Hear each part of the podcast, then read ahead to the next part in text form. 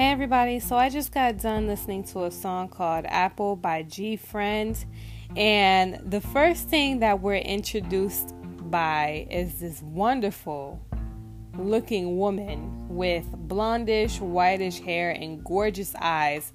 She bites into an apple and then she falls.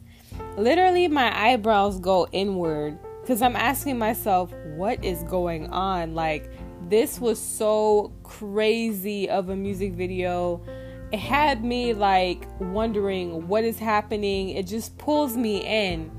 But then I hear the beat of the song in the beginning and it's just so I don't know, it's just really interesting. Like but I looked up the lyrics and I think this is a little bit of a freaky song.